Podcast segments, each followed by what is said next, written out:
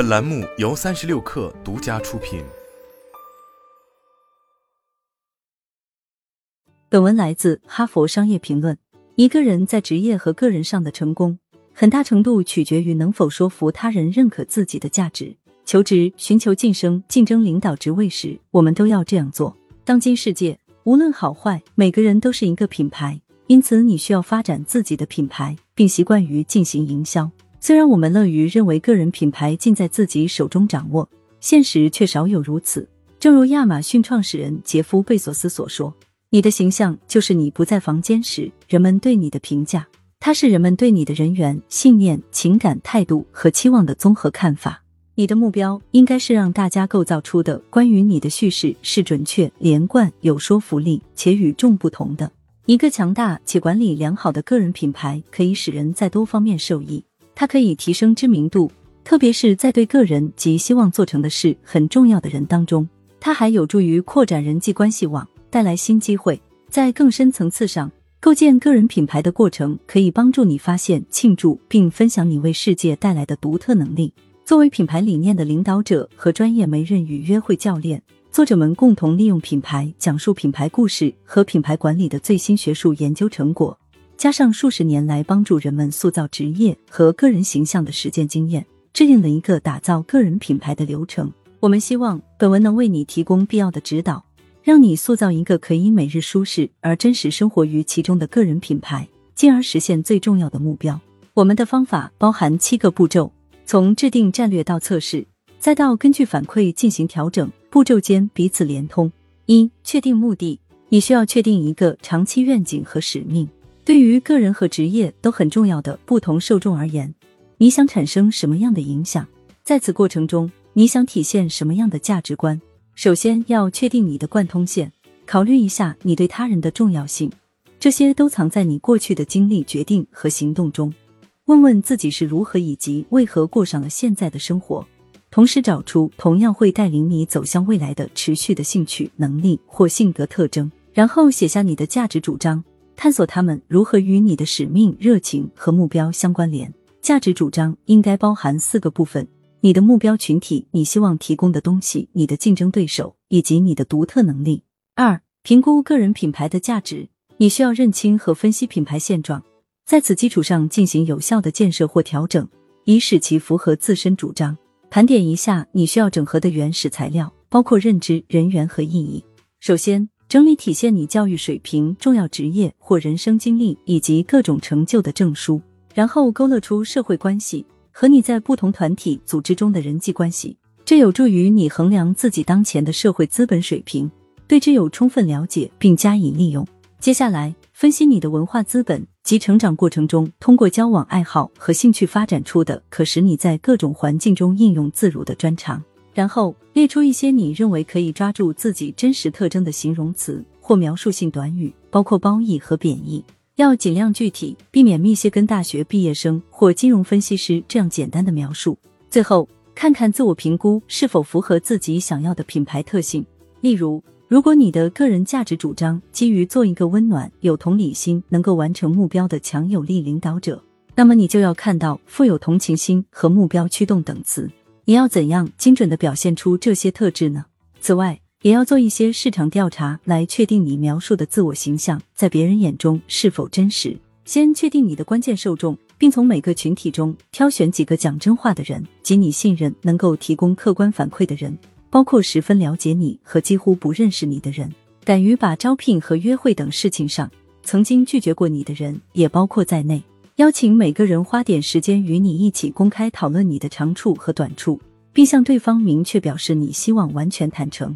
然后提出开放式问题，比如我们不在一起的时候，你会怎样向陌生人描述我？或你认为从职业和个人层面，哪些形容词或短语适合用来形容我？问题中不要带有引导性提示，比如你认为我很有幽默感吗？相反，试着问。从谈话风格、个性、兴趣、经历、技能等方面讲，我有什么独特之处吗？然后问题可以更具体一点，请这些人就你想要的特质为你打分，比较他们和自己的看法有哪些相符或不同，你发现了哪些差距，打算如何消除这些差距？同时也要记得独自并借助顾问的帮助，在竞争背景下做出自我评估，对手有哪些技能组合、资格证书、社会资本、文化资本和个性特征，你又拥有哪些独特优势和特质？这些都将成为你的不同之处。你的个人资料库中还缺什么？这是你要解决的问题。三、构建个人叙事。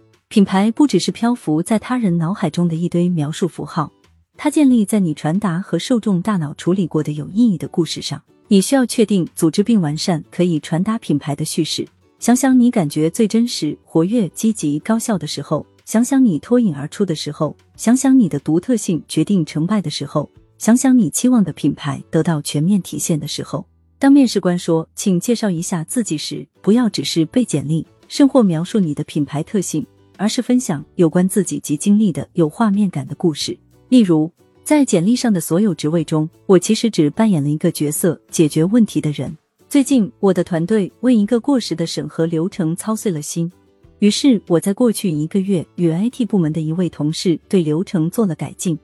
之后，我们的按时完成率提高到了百分之一百。通过故事传达时，个人的价值主张就会变得更加令人难忘，容易引起共鸣，易于理解，也更有说服力。四、体现你的品牌。每次社交互动都会让你的个人品牌离理想状态更近或更远一步。闲聊时、聚会上、求职面试中，无论你是否喜欢，人们都在形成对你的看法。有意无意中，你都在为自己打广告。因此，认清自己正在发出什么样的信息非常重要。想想在休息时听到同事一声简单的问好“你好吗”，你会怎样应答？你要是说真累，工作压力太大，交通状况也太差了，就是在传达负面情绪，也因此错失了一次强化品牌吸引力的机会。如果给出更有意识的回答，比如今天早上路况不好，不过我利用那段时间听了有关创造力的有趣的播客，准备分享给产品发布团队，这样便传达了自己的积极、高效和学习欲。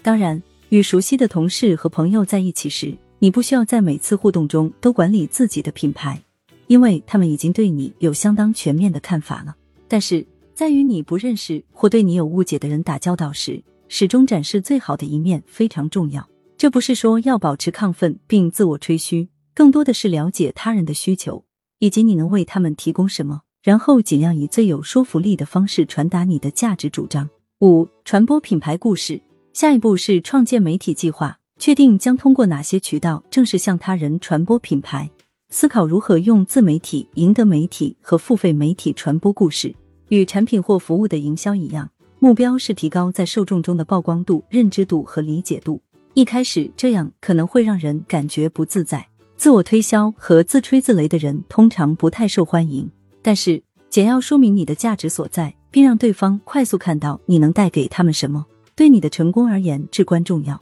自媒体包括社交媒体或交友平台上的自我介绍、专业和个人网站，以及你制作的播客、视频、博客、书籍、演讲和出版物上的文章等所有内容产生的自然受众。赢得媒体包括公共媒体上的曝光、领英和其他平台上对你作品的推荐和评分、对你社交媒体内容的转发、点赞和评论，以及其他人对你的介绍、推荐和引用。付费媒体包括通过给他人付钱帮助自己增加曝光率的所有方式，比如聘请猎头顾问将你的个人品牌推送给潜在雇主，与演讲局或代理机构签约，他们可以在会议上找到准备好听你故事的听众。在社交媒体上购买广告推荐内容，付费且有影响力人士帮忙推销你和你的作品，以及为演讲活动或出版机会付费。思考要使用的媒体组合，以及如何充分利用各种平台。记得要结合目标受众及其消费媒体的方式，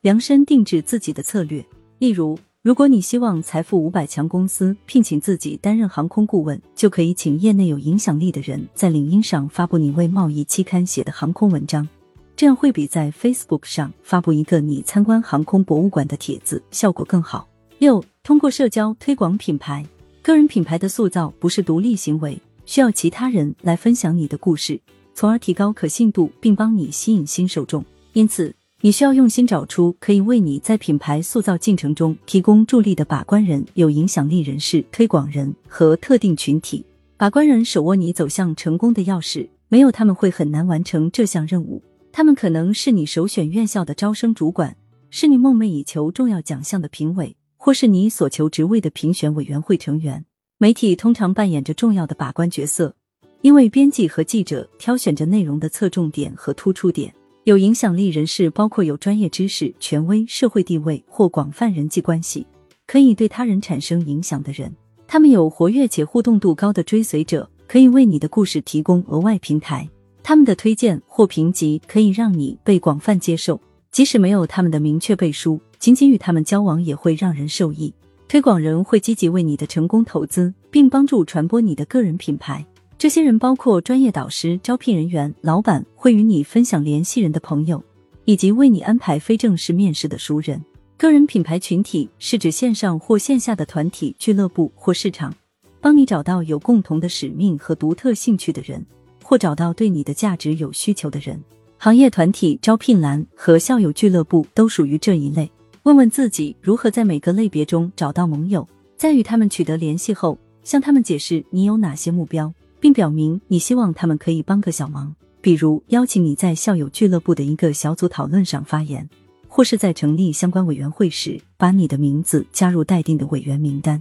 直接提出请求通常会受到欢迎，因为你的盟友想帮你，但往往不知道从何入手。七、重新评估和调整你的品牌。个人品牌塑造是一个持续的过程，因此。需要定期评估你的价值主张和叙事与当下职业和个人的匹配情况，以及大家对它的接受程度，然后进行相应调整。我们建议采取年度检查，以便发现需要纠正的缺陷和可以进一步发扬的优势。除了进行客观的自我评估，你还需要重新借助讲真话的人，了解自己当前在他人心中的形象，然后保证这种形象与你的目标相符。例如，上级正在考虑让你担任领导职务。但你了解到，并非每个人都认为你是一位有能力的领导者。这种情况下，你或许可以参加领导力培训课程，自愿领导一个新项目或工作组，或在自己的生活中扮演相关角色，比如加入一个非营利组织的董事会。